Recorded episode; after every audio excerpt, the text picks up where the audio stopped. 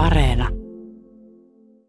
Asenne kiehtoo mua niin, kun, niin sanottu käsitetaiteessa ja minimalismissa, jossa ei ole paljon krusidulleja tai draamaa, jotka tyrkyttää tavaraa ihmisten päälle, niin, niin sä näet sen röntgenkuvan siitä, millä asenteella toi kaveri on liikkeellä, onko siinä pikkasen ironia vai ei ja miten vapautunut hän on. Tämä kiehtoi mua valtavasti, koska en ollut oppinut taidemaalaamiseen ja veistämiseen. Tänään on kanssani taidekirjailija, taiteilija ja todella monipuolinen visionääri Jan-Ulof Malander. Olit taideelämän ihan keskeinen vaikuttaja varsinkin 70-luvulla.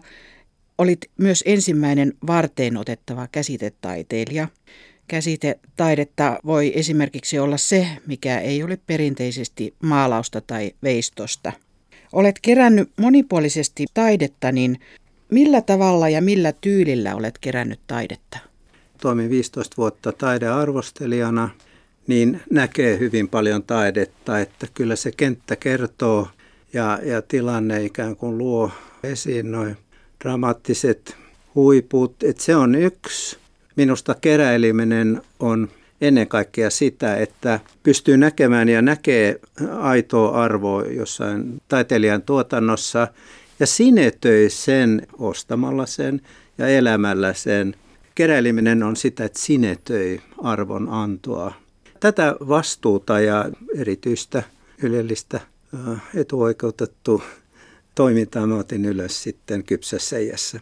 Kyllä mä oon kerännyt aina lapsuudesta asti postimerkkejä ja tinasotureita ja automerkkejä kahvipaketeista ja kaikki toi, että keräilyvaisto on mun mielestä mukana kaikkien ihmisten elämässä. Että sitten kun sen jalostaa ja vie, vie taiteeseen, niin ei, ei meitä ole niin monta. Ja Mikä on ollut sinulle sellainen taidehankinta, jonka arvo nousi tasaisesti?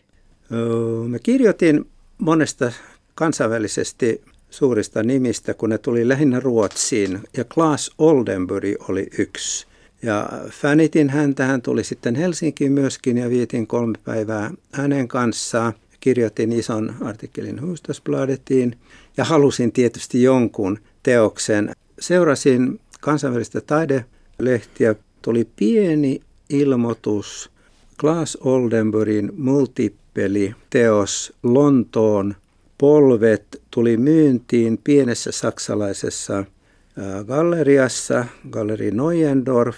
Nuoruuden innolla soitin heti hänelle ja se, se maksoi vain 400 dollaria. Ja hän tietysti tajusi tilanteen Neuendorf, että, että köyhä kaveri siellä pohjoisessa maassa niin kun halusi palavasti ton, niin hän antoi vielä alennusta. En sai sen 300 dollarilla vuodessa. Se oli jo noussut nelinkertaisesti, että sen markkina-arvo oli jo 1200 dollaria Joten mä käännyin Ateneumin puoleen ja kysyin, että onko se kiinnostuneita ja ne osti sen sitten seitsemällä tuhannella. Sinun varhaiset teoksesi niin ovat liittyneet myös minimalismiin. Teit radikaaleja paperiveistoksia maassa, jossa pronssiveistosperinne oli vielä aika rikkumatonta. Sekä käytit teoksina ihan kokonaisia tai osittain valmiiksi tehtyjä esineitä, niin sanottua ready-made-tekniikkaa. Miksi sinua ei sitten alun perinkään kiinnostanut perinteinen taide? Siinä on kaksi mahdollisuutta, että joko mä oon käynyt sen läpi tuon ison kuvion jo aikaisemmassa elämässä ja tämä on vähän niin kuin ylimääräinen kierros ja että se on yksi selitys, että, että mähän tiedän ton jo, ei tarvitse tehdä sitä enää. Toinen on meidän aikakauden muutosprosessi on se näkyi meidän sukupolvessa noin 60-luvun puolessa välissä, kun nämä sodan jälkeinen sukupolvi ikään kuin nousi näyttämölle ja rupesi tekemään, niin yksi liike oli italialainen arte povera, eli köyhää taidetta, joka perustui siihen, että otettiin primitiivisia alkeellisia löytyjä ja tehtiin niitä uutta merkitystä. Toinen oli Fluxus, eli amerikkalainen radikaali liike, joka oli hyvin, hyvin luova. Ja ne kaikki oli siellä, jotka myöhemmin on suuria tähtiä. Joseph Beuys, Namjoon Paik, Joko Ono oli siellä. Ja ne on John Cagein ikään kuin luentojen kautta niin kuin saaneet kiinni tuosta virityksestä ja lähteneet sitten kaikkiin suuntiin ottamaan kaikki irti siitä. Oman tien kulkijana sä toit Suomeen uusia virtauksia aikana, jolloin Suomi oli aika politisoitunut. Sä pidit Suomen taideestablishmenttia vähän falskina. Kirjoitit no. juttuja systeemistä ehdottomasti isolla alkukirjaimella, isolla S-kirjaimella. Mihin sä, Jan-Ulof Malander, oikein reagoit silloin, kun sä pohdit systeemiä? Toi ei mulla sinänsä niin kuin ihmisiä vastaan tai yhteiskuntaa vastaan, mutta kun yrittää tehdä jotain ja saada jotain muuta sinne ja huomaa, miten jäykkä ja tahmea ja tavallaan paksu toi kerros sovinainen, niin, niin silloin tulee levottomaksi. Eli täytyy tehdä jotain toisin saadakseen edes elintilaa. Mutta eikö myös sanonut, että yhteiskunnan toiminta oli korruptoitunutta? Kyllä se oli aika paksu joo, että et piti olla niin kuin tietyssä joukossa sitten tai sitten ei ollut missään. Ja halvat huvit oli semmoinen laboratorio ja testi tavallaan, että okei, no nyt me näytetään kaikki nämä ilmiöt ja taiteilijat niin kuin tämän systeemin marginaalissa ja ulkopuolella ja katsotaan, tuleeko ihmiset näkemään ja ostamaan ja kannustamaan. Ja Mutta sano vielä, mihin sä reagoit silloin, kun sä reagoit systeemiin? Mikä se oli? Oliko se maailmankuva sulle väärä vai, vai, vai? Ne koodisanat, porvarillinen yhteiskunta, no ne, ne tuli vasemmistosta, että Mä luulen, että aika paljon oli vaan ilmassa toi, että mä, mä tunsin nämä Klaas Andersson ja, ja kaikki nämä vasemmistolaiset hyvin. Kyllä se sen kautta se sielun ikään kuin maisema tarkentui ja Mä luulen, että yksi sellainen perusasenne, mikä ei, muuten ihmiset ei noin vaan ymmärrä, että, että jos, jos nuori palavas-ilmäinen idealisti ikään kuin tulee mukaan tähän ja yrittää tehdä jotain ja sitten huomaa, että se ei toimi, niin silloin tulee se semmoinen reaktio, että no ei ainakaan tota, kun että okei täältä tullaan ja puhdistetaan koko systeemi. Tämä ensimmäinen kuvasi on sinun ottama valokuva, sä oot ottanut sen nuorena miehenä. Joo.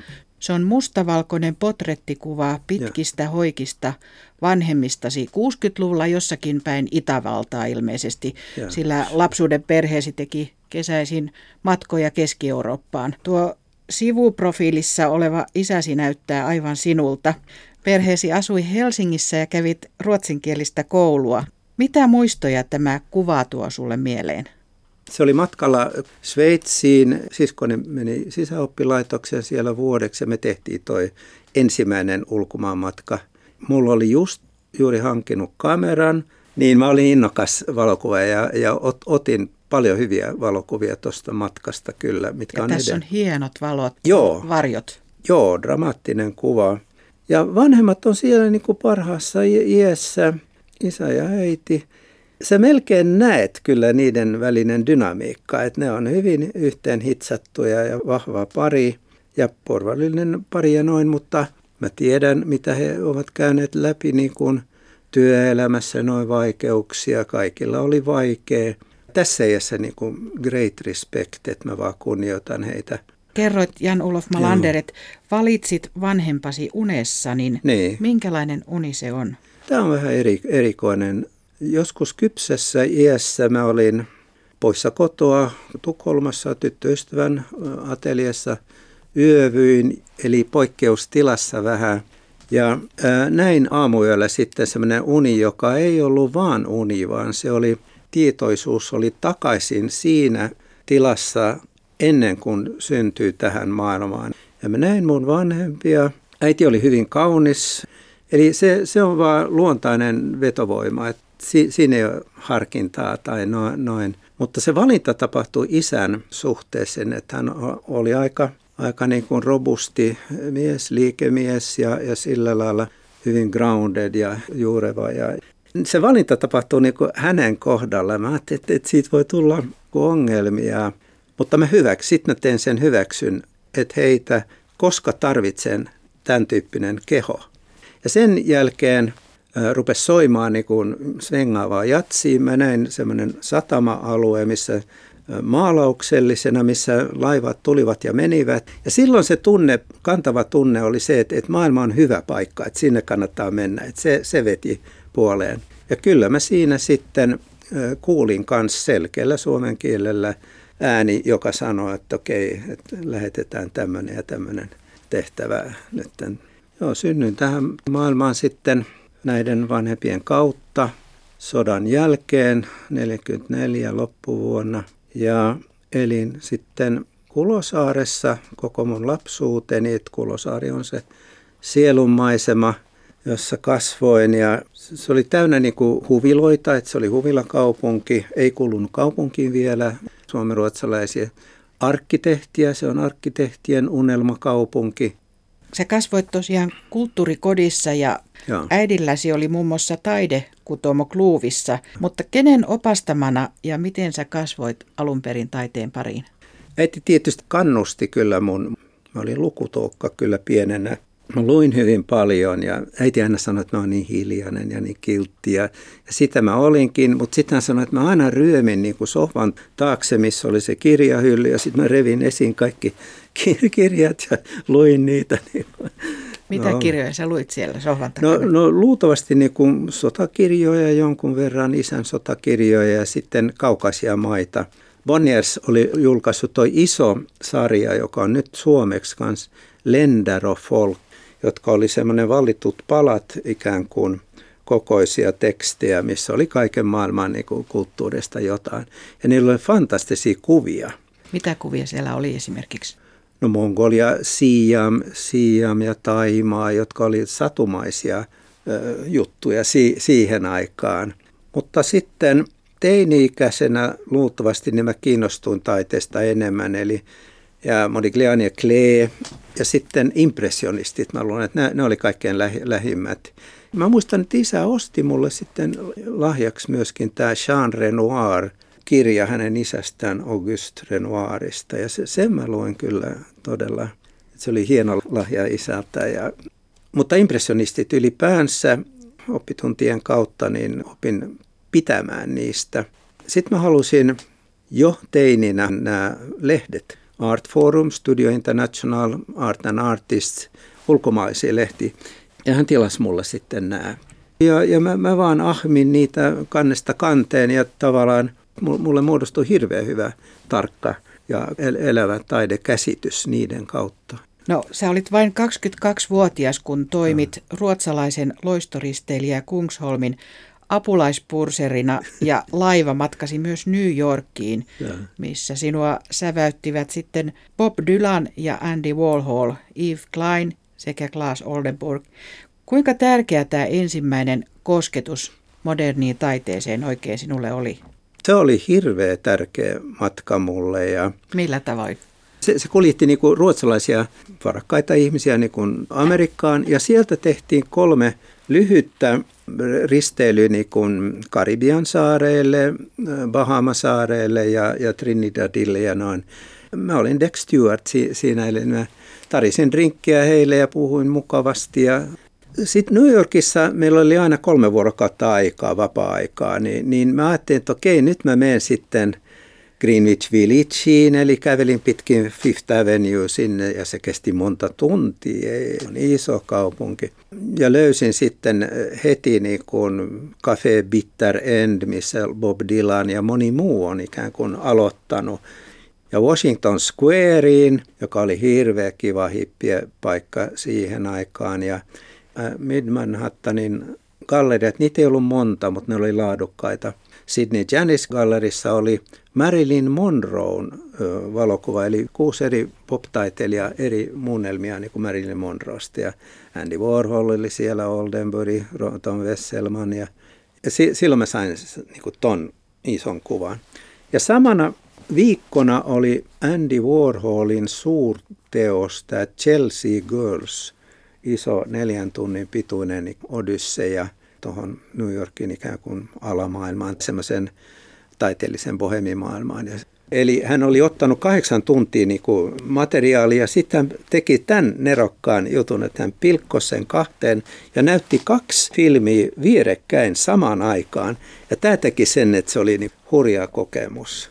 Ja Andy Warhol, jos Suomessa puhuttiin ikään kuin realismista ja raskaasta realismista, niin tämä oli niin kuin suoraan niin kuin popkulttuurin niin kuin sydämeen, y- ytimeen ja niin kuin alastomasti ja näin ja ilman mitään krusidulleja tai noin amerikkalaisen tyyliin, eli suoraan asiaan. Kaikki tämä, niin kuin, se oli shokki mulle, mutta shokki, jota mä ilmeisesti tarvitsin. Vielä ehdin kuin Armory Show ja mä menin sinne. Pääsin näkemään Robert Rauschenbergin Open Score vai mikä sen nimi oli, joka oli semmoinen, että se oli iso halli, missä ne pelas tennistä. Kaksi tanssia, moderni tanssia, pelas tennistä ja jokainen kerta kun, kun pallo osui mailaan, niin yksi lamppu sammui. Että lopussa se oli ihan, ihan niin kuin pimeä toi ja, ja tämä oli fantastinen kokemus. Ja toinen oli Physical Things, joka oli niin kuin läpinäkyvää plastikkiä, niin kuin tavallaan suolisto suurennettu, että, että katsojat ja kokijat niin käveli läpi niin kuin jonkun suolistoon. Niin sitten takaisin Suomeen, niin sun ihan ensimmäinen julkinen teoksesi oli single, äänilevy nimeltään Extended Play. Ja. Siinä eduskunnan puhemies laskee Kekkosen saamat äänet hitaasti ja perusteellisesti. Teoksen ensimmäisessä osassa kuullaan sana Kekkonen 198 kertaa. Teokseen kuului myös runojulisteita ja näyttelyn yhteydessä julkaistiin runokokoelma Out. Minkälaista käsitteellistä taidetta tämä levy edusti? No mä reagoin niin paljon turhaa taidetta vastaan silloin, että niin kuin ei tota, ei tätä ja noin. Ja sitten jäi aika kapea alue sitten, että jos kysymys oli, no mitä sitten tehdä. Niin mä ajattelin, että, mä keskityn vaan olennaiseen ja mikä se olennainen on. Nämä on kyllä spontaaneja acts, niin kuin tavallaan toimintoja. Kaikella tasolla niin kuin merkitys selviää usein vasta myöhemmin, että – mutta spontaani se oli ja, ja tavallaan no suoraan asiaan ja, ja tavallaan asenne kiehtoo mua niin kun, että niin sanottu käsitetaiteessa ja minimalismissa, jossa ei ole paljon krusidulleja tai draamaa tai noin, jotka tyrkyttää tavaraa ihmisten päälle, niin, niin sä näet sen, röntgenkuvan siitä, millä asenteella toi kaveri on liikkeellä, onko siinä pikkasen ironia vai ei ja miten vapautunut hän on tämä kiehtoi mua valtavasti, koska en ollut oppinut taidemaalaamiseen ja veistämiseen. Kyse ei ollut poliittisesta kommentista eikä minkäänlaisesta mantrasta, vaan se oli myös vähän niin kuin käytännön pilaa. Joo, no, no noin noi sanat mä en käyttäisi ainakin, enkä mä miettinyt sillä, että se oli vaan niin kuin siirto ja tietoinen siirto. Se jäi toimimaan, että mä olen luultavasti eniten tunnettu tuosta extended play tai laajennettu leikki. Ja tämä oli 60-luku ja 60-luvun niin loppupuoli, eli radikalisoituminen. Ja kaikki merkittävät taiteilijat yleensä joutui miettimään suhteensa poliittisiin esikuviin. Toisessa kuvassa on omaa taidettasi vuodelta 1988. Kuvassa olet tikkailla rakentamassa Finlandia-talon eteen teosta nimeltä Kohti puhdasta maata. Ja kyseessä on tiiliinstallaatio. Teoksen nimi on tosiaan tämä kohti puhdasta maata, mutta missä puhdas maa on sinun mielestäsi? Puhdas maa on, on tavallaan se on buddhalainen termi ja se ei ole fyysinen paikka tai noin, se on mielentila ja tavallaan niin kuin pyrkimysten saavutuksen hoippu eli mielentila on vapautunut ja buddha-tajunnan maa, nirvana, mi- mihin nyt kaikki, jotka harjoittaa dharmaa, niin, niin pyrkii. Ja se perustuu siihen tavallaan, että jos mä otan tiilikiven käteen. Mun isoisä oli arkkitehti, veljeni on arkkitehti ja noin mä tunnen arkkitehtimaailmaa aika hyvin. Ja tota noin, mutta jos mä otan tiilikiven käteen ja mietin, että mitä sen olemus on ja mitä muuta sillä voi tehdä, kun rakentaa muureja tai taloja tai seiniä tai noin, niin siinä avautuu heti niin kuin iso mielikuvitukselle niin kuin liikkumatilaa. Ja mä otin kiinni siitä, että kun mulle tarjottiin sitten kun mahdollisuus tulla mukaan kesänäyttelyihin ja tehdä jotain, niin mä kysyin sitten, että no onko teillä joku hieno nurmikko siellä, ulkotila, mihin mä voin rakentaa tämän. Ja aina löytyi, jolloin mä rupesin rakentamaan aina sitten yhden vuorokauden aikana purkasin kaikki noin ja vein ne ikään kuin luonnokseksi. Seuraavana päivänä rupesin rakentamaan sitten semmoisia symbolisia alueita. Se rakensi sitten tuhannesta tiilestä että ilman mitään laastia ja tukirakenteita. Tämä on se ihme, ihmeellinen juttu, että se pysyi paikalla. Kukaan ei puuttunut siihen keskellä kaupunkia. Ja että se olisi saavutus sille visiolle, jossa oli tarina, rupesi ikään kuin syntymään siinä paikan päällä. No sä olit 80-luvulla aikamoinen tiilitehtailija, sillä Joo. sun tiiliteoksia syntyi peräti Joo. 60 kappaletta Joo. eri puolille puistoihin, niin Joo. miksi juuri puistoihin? Eikö se ollut kauhean riskaapelia sitten, että katsojat puuttuu teoksiin ja muokkaa niitä uusiksi? Kyllä, kyllä, ja se tapahtui jo koko ajan. Et, et varhain mä tajusin sen, että nyt mä joudun ikään kuin – dialogiin sitten tuntemattomien vastapelureiden kanssa, jotka joko tykkää tai ei. Ja, ja, mutta jos mä olin paikan päällä, niin mä saatoin vielä korjata ja edelleen kehittää niitä vaikka yhteistyössä sitten näiden tuntemattomien luovien ihmisten kanssa. Mutta no sitten on... sinua, Jan-Ulof Malander, kiinnosti myös hiilen avulla tehty kuvio, joka joka toistetaan siten, että se antaa aika voimakkaan semmoisen kolmiulotteisen tunteen. Sä loit hiilen avulla muun muassa teoksen nimeltä Vang. Teos oli Tukholman Moderna Museetin näyttelyssä muun muassa vuonna 1980 Joo. sekä myös Sara Hillenin taidemuseossa vuonna 1986. Joo. Tässä radio-ohjelman esittelykuvassa, tässä taustalla on tosiaan tämä Vang. Mitä, mitä Vang tarkoittaa? Tarkoittaa? Vang tarkoittaa voimansiirto tiibettiläisessä buddhalaisuudessa, eli se on voimansiirto, eli, eli energiansiirtoa. Ja minusta se on taiteen ytimessä. Se on aina sitä näkemysten siirtoa ja itse luominen on mulle niin kuin lähinnä sitä, että muuntuu, muuttaa itsensä ja muuntuu, jalostuu, selkinnyttää elämänsä ja keskittyy. Kaikki nämä tekijät ikään kuin merkitsevät paljon mulle. Ja Vang oli tyypillinen sellainen löytö, vähän samoin kuin tiilikivi, että sulla on yksinkertainen asia, yksinkertainen esine tai idea. Ja sitten sit kun sä lähdet sitä miettimään, kuinka paljon tätä voi kehittää, mihin, mihin kaikkeen se venyy, niin siinä se luovus lähtee käyntiin. Että ensin sä löydät sen tanssin, sitten sä rupeat tanssimaan ja sitten tanssi rupeaa tanssimaan itsensä. Eli luovuus jatkaa luomista. Ja Vang oli tyypillinen sellainen. Se on kun, ikään kuin eräänlainen rituaali. Se on rituaali, joo, ja taide on sitä ilman muuta. Mutta kun mä sitten rupesin vääntää tätä yksinkertaista, ympyrä on kuitenkin, se on universaali symboli, jokainen voi piirtää ympyrän, jokainen pitäisi piirtää ympyränsä. Ja vaikka ne on ikään kuin samanlaisia, niin ne ei kuitenkaan ole et sikäli jos sä löydät ympyrääsi ja tapa, millä sä teet sen, niin ky- kyllä se va- vapauttaa ja avaa sun tajuntasi ja vapauttaa sua. Tästä mä otin kaiken irti. Tulos on vähän niin kuin lumisade, että ei kuitenkaan ole olemassa kahta samanlaista lumihiutaletta. Että noin ihmeellinen maailma on tällä mikrotasolla. Ja sitten tietysti siinä voi olla sitten se, että jos keskittyy niin kuin olennaisen, eli harmaan eminenssiin ja tämmöinen. Sehän ei ole musta, se ei ole valkoinen, että se on ikään kuin harmaassa vyöhykkeessä ja niin kuin tavallaan hiukkastason symbolista tapahtumaa.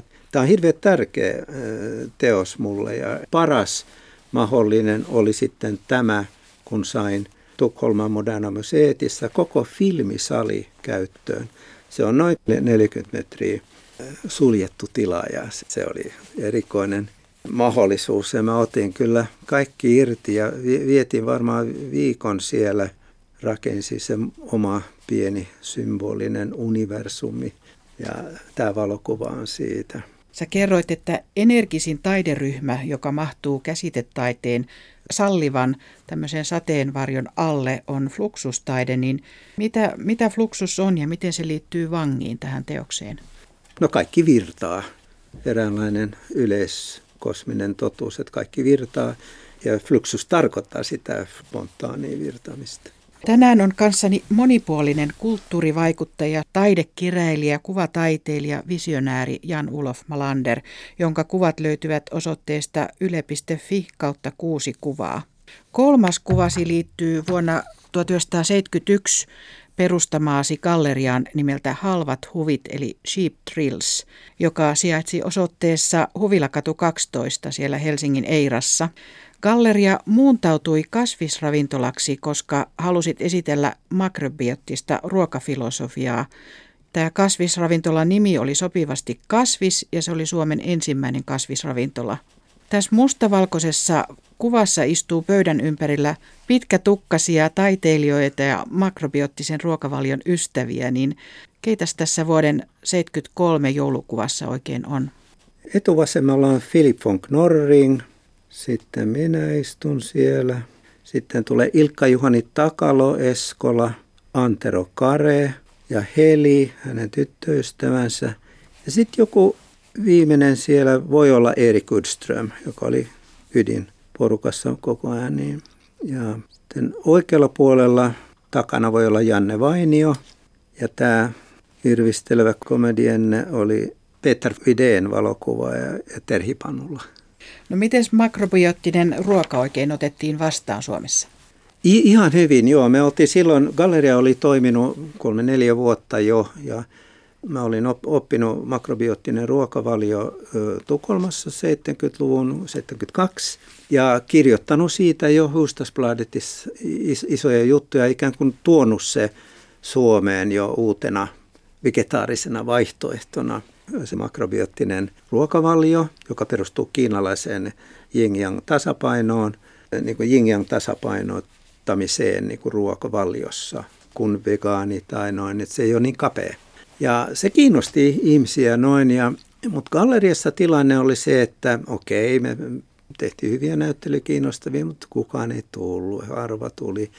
Niin me vähän turhauduttiin siihen, ja sitten ajattelin, että okei, no mitä kansa haluaa sitten – no ne haluaa ruokaa, no tarjotaan heille ruokaa sitten ja, ja muunnellaan galleriaa niin kuin tilapäiseksi ravintolaksi ja katsotaan kuka tulee. Ja tavoitteena oli, että saadaan pysyvä kasvisravintola Suomeen ja nämä, nämä onnistui.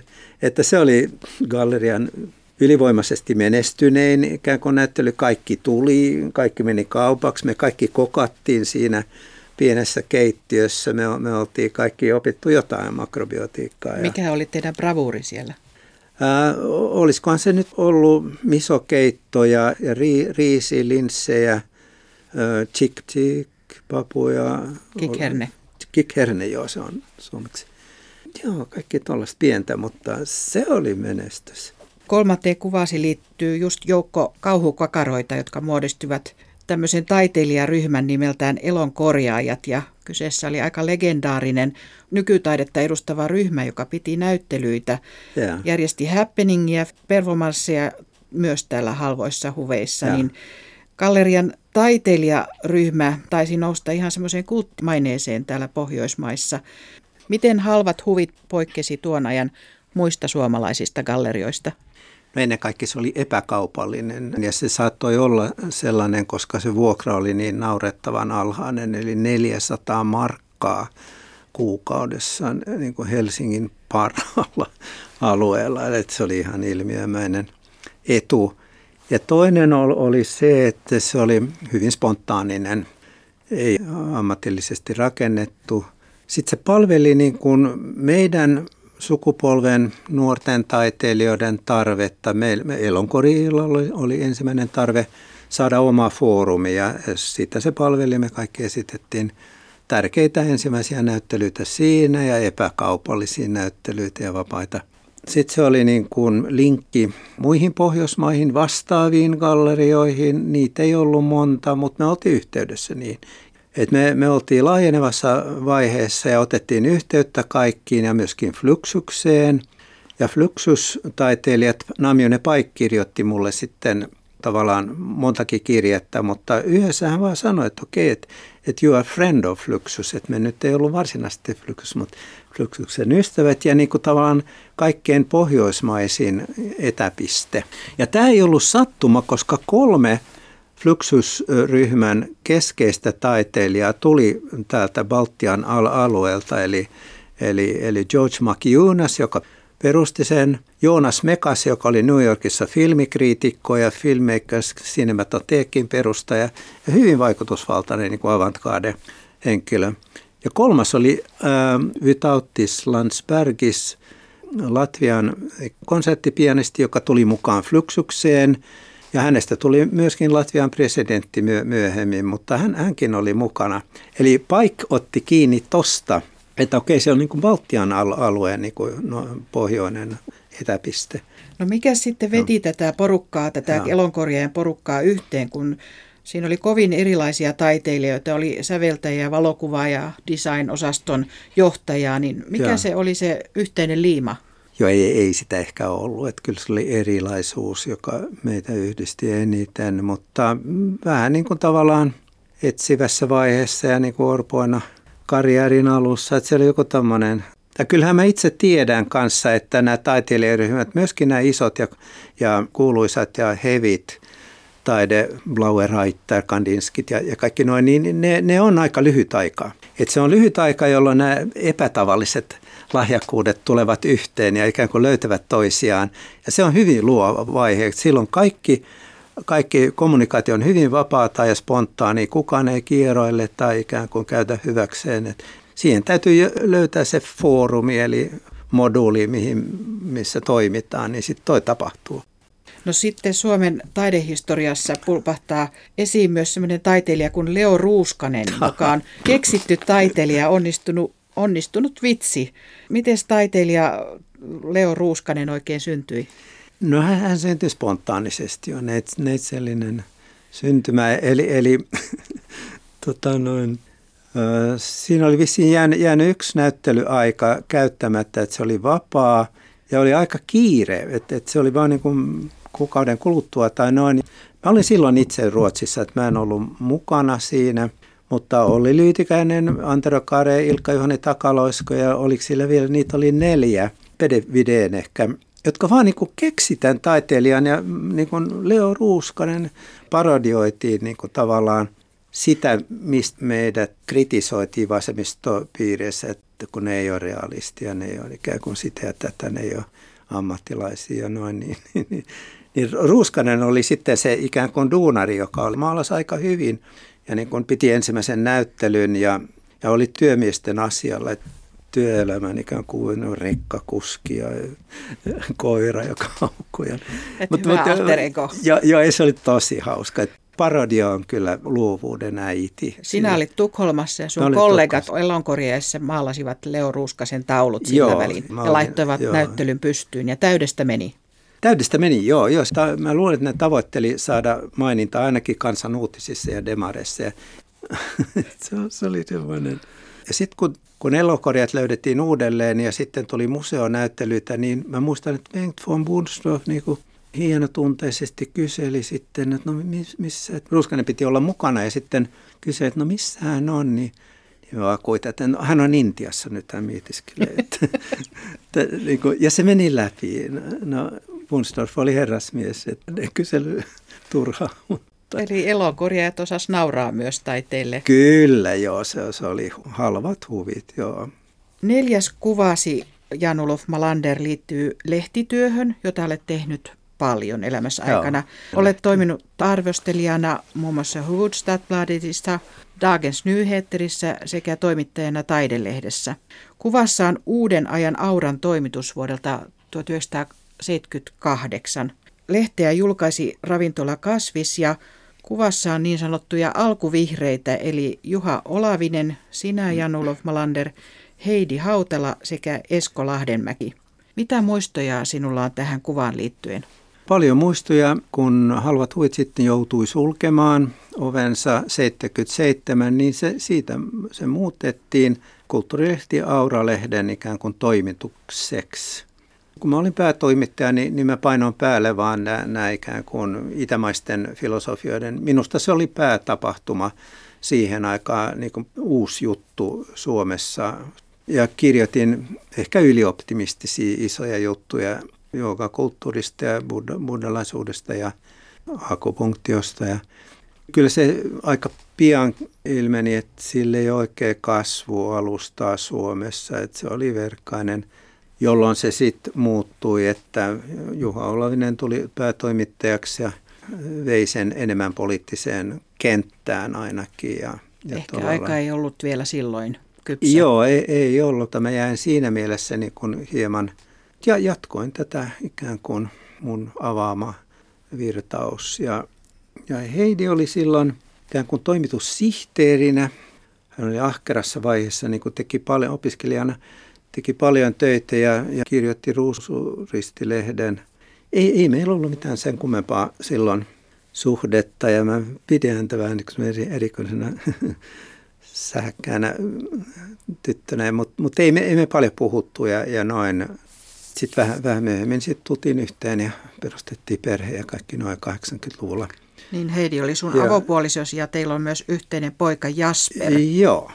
Minkälainen kumppani ylipäätään Heidi Hautala oli? No hän on semmoinen, mikä se sanotaan, asiapirkko vai mikä se on, niin kuin hyvin asiallinen ja rationaalinen ja noin, mitä mä en ole. No teidän yhteisen pojan nimi on Jasper, joka ja. on peräisin poptaiteen kummisedältä ja. Jasper Jonesilta, niin miksi tämä nimi? Mä olin kirjoittanut Jasper Jonesista. Mä löysin hänet jo 60-luvulla taidelehtien kautta ja innostuin. Joku kello että tämä on aito taiteilija ja nyt hän on maailman taiteen huipulla nyt, että ehdoton gigantti siinä. Kun sitten tuli ensimmäinen näyttely Eurooppaan, niin mä vaan lähdin. En, en tiedä, mistä mä sain rahat ja noin, niin lähdin vaan sinne Düsseldorfiin ja se näyttely oli niin hyvä ja mä kirjoitin siitä jopa taidelehteen jutun, mikä päättyi siihen, että jos mä joskus saan niin kuin lapsen, niin mä annan hänelle, ja se on poika, niin mä annan hänelle nimi Jasper. Ja sitten se vielä loppuu siihen, että taidan te- tehdä lapsen ja pojan, jotta mä voin sanoa, nimetä hänet Jasperiksi. Näin sitten kävi. Ja sulla on toinenkin lapsi nimeltä Ari, mutta tuota, mennään vielä tähän Joo. sun työhön, niin sä toimit taidearvostelijana tämän Auralehden jälkeen, Joo. kun Suomessa avattiin nykytaiteen museo Kiasma vuonna 1988, niin mitä Kiasman avautuminen Helsingissä merkitsi sinulle? Tuosta voi sanoa paljonkin, mutta sen verran mä olin mukana vielä, mä en, mä en ole hakenut monta työpaikkaa Suomessa kulttuurikentällä, että pitkään mä en edes ajatellut sitä, mutta sitten mä ajattelin, että nyt mulla on niin paljon kokemusta, että mä voin anoa työpaikkaa ja mitä mä en saanut. Ja se viimeinen oli, se, jolloin mä hain Kiasman, eli nykytaiteen museon ikään kuin museon sit kuraattoriksi niin en saanut sitä, vaan kaikkien vasemmistolaisyhdistysten luottosihteeriä. Niin mä tajusin, millä lailla niin poliittisesti vaan vie, viedään. Ja se, silloin mä kyllä suutun ja petyn ja e, perusteellisesti, koska kaikki tämä työ, mitä mä olin tehnyt, se ei ollut johtanut mihinkään. Ja mulla ei ollut edes toimeentulo. Tämä, tämä oli loukkaavaa tietysti ja se on mun perspektiivi. Ei sitä, että mä nyt niin kauheasti olisin vihaisin ihmisiä tai jotain tuollaista. Si- silloin mä valitsin toisin, eli rupesin keräilemään ää, itämaista taidetta. Vaihdon kanavaa yksinkertaisesti. Viidennessä kuvassa on tilannekuva lentokenttäbussista, jossa hänen pyhyytensä Dalai Laama pitää sinua kädestä kiinni, Jan Ulof Malander. Kerroit, että tämä vuonna 1988 otettu kuva on elämäsi huippukokemus, sillä sait siunauksen loppuelämäksi. Mitä se tarkoittaa? Se merkitsi hyvin paljon. Vuonna 1988 oli mulle vaikea vuosi ylipäänsä ongelmiksi asti alkoholin käyttö ja, ja tällaista, mutta, mutta kun tämä tapahtuma sitten saatiin järjestettyä ja vietiin läpi kolme vuorokauden näyttelyä menestyksekkäästi ja noin, niin, niin se oli tietysti iso juttu mulle ja vahvisti mun identiteettiä vierailun loppupuolessa sitten, niin mulla oli lyhyt haastattelu Lailaman kanssa. Aikataulu oli niin tiukka. Haastattelun aika lyhennettiin, lyhennettiin toi viideksi minuutiksi toi haastattelu. Ja Dalai Lama näki, että mä olin pettynyt ja, ja vähän niin kuin. Niin sitten sit lentobussi odotti siellä ja hän, hän sanoi, että okei, tuu mukaan mun viereen. Sitten hän otti mut lujaan otteeseen vaan ja niin kuin minuutiksi kahdeksi niin kuin mun mun energiakenttä oli yhdistynyt hänen pyyteensä energiakenttä ja se oli kyllä niin vakuuttava juttu, että mä, mä niin luhistuin si, siinä. Hän sanoi mulle jotain, mutta mä vaan niin purskadin nauruun ja joku tuntematon oli ottanut tämän kuvan.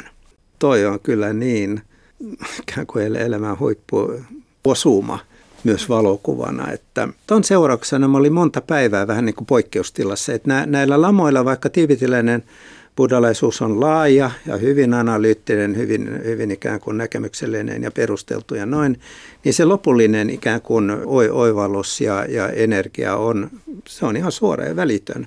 Se on niiden salainen ase. Ja tämän pisti mulle niin kuin tikittämään sitten ja olin kolme vuorokautta aivan ding dong niin kuin tavallaan. Ja ihmiset tuli mun luo sitten, ne sai kuulla tästä, niin ne tuli puristamaan mun kättä, että, että hei, Dalai Lama on, on niin kuin siunannus, vaan että voinko mä puristaa sun kättä. Sä olet kertonut, että uskot sielunvaellukseen, niin montako elämää sä olet elänyt jo? No 70-luvulla mä, mä rupesin kiinnostumaan tästä ja kyselin eri, eri selvännäköiltä sitten ja tuli eri taholta sitten noin parikymmentä, mä tiedän pääpiirteittäin. Ja nehän ei sano niin kovin paljon ja detaljeja, mutta ne sanoo sen sillä lailla, että se, että se avaa sun sisäisen tajunnan virran, että nämä, nämä muistot ja nämä näytteet, ne ikään kuin nousee esiin ja ne on mukana elämässä, että se ei ole niin, että se on niin erillinen tapahtuma siellä, vaan sä oot niiden tapahtumien tulos. Ja se, mitä sä teet tässä elämässä, niin kuin johtaa sitten seuraavaan elämään. Ne, ne valinnat, mitä sä teet tässä, että ne on hyvin tärkeitä. Buddhalaisuus ja, ja joogakulttuuri, se ei ole mulle vieraita kulttuureita, että ne on vanhoja tuttuja ja hirveän luotettavia. No miten sitten syyn ja seurauksen laki, eli karman laki, on niin. toteutunut sun elämässä? Välillä tuntuu siltä, että joku korkeampi taho ohjaa, näkymätön käsi ohjaa, niin kuin Heidillä oli tapa sanoa. Ja kyllä se siltä tuntuu välillä, että mä oon säästynyt hyvin paljon vaarallisissa tilanteissa ja ongelmissa ja noin jotenkin on saanut yhteyttä näihin korkeisiin olentoihin hyvin helposti. Eli tuossa mielessä mä, mä tiedän, missä mä oon ja kuljen ja ei pitäisi olla huolta. Mulla on hienoja henkisiä kokemuksia, tavallaan niin kuin pelastusvarmuutta, jos sen, sen käyttää, tai autuuden tiloja, että, että jos mä saan kiinni niistä niin kuin tästä eteenpäin, niin ei, ei, ei mulla mitään sen kummempaa huolta. Että täl, tällä polulla jatketaan sitten. Nyt Jan Ulof Malander olet kertonut viidestä kuvasta elämäsi varrelta ja sulla taitaa tätä elämää tosiaan olla pitkälti vielä edessä kuin isoisäsikin, eli yli 96-vuotiaaksi ja äitisi yli 100-vuotiaaksi. Mutta mikä on sun tulevaisuuden kuva, kuudes kuvasi?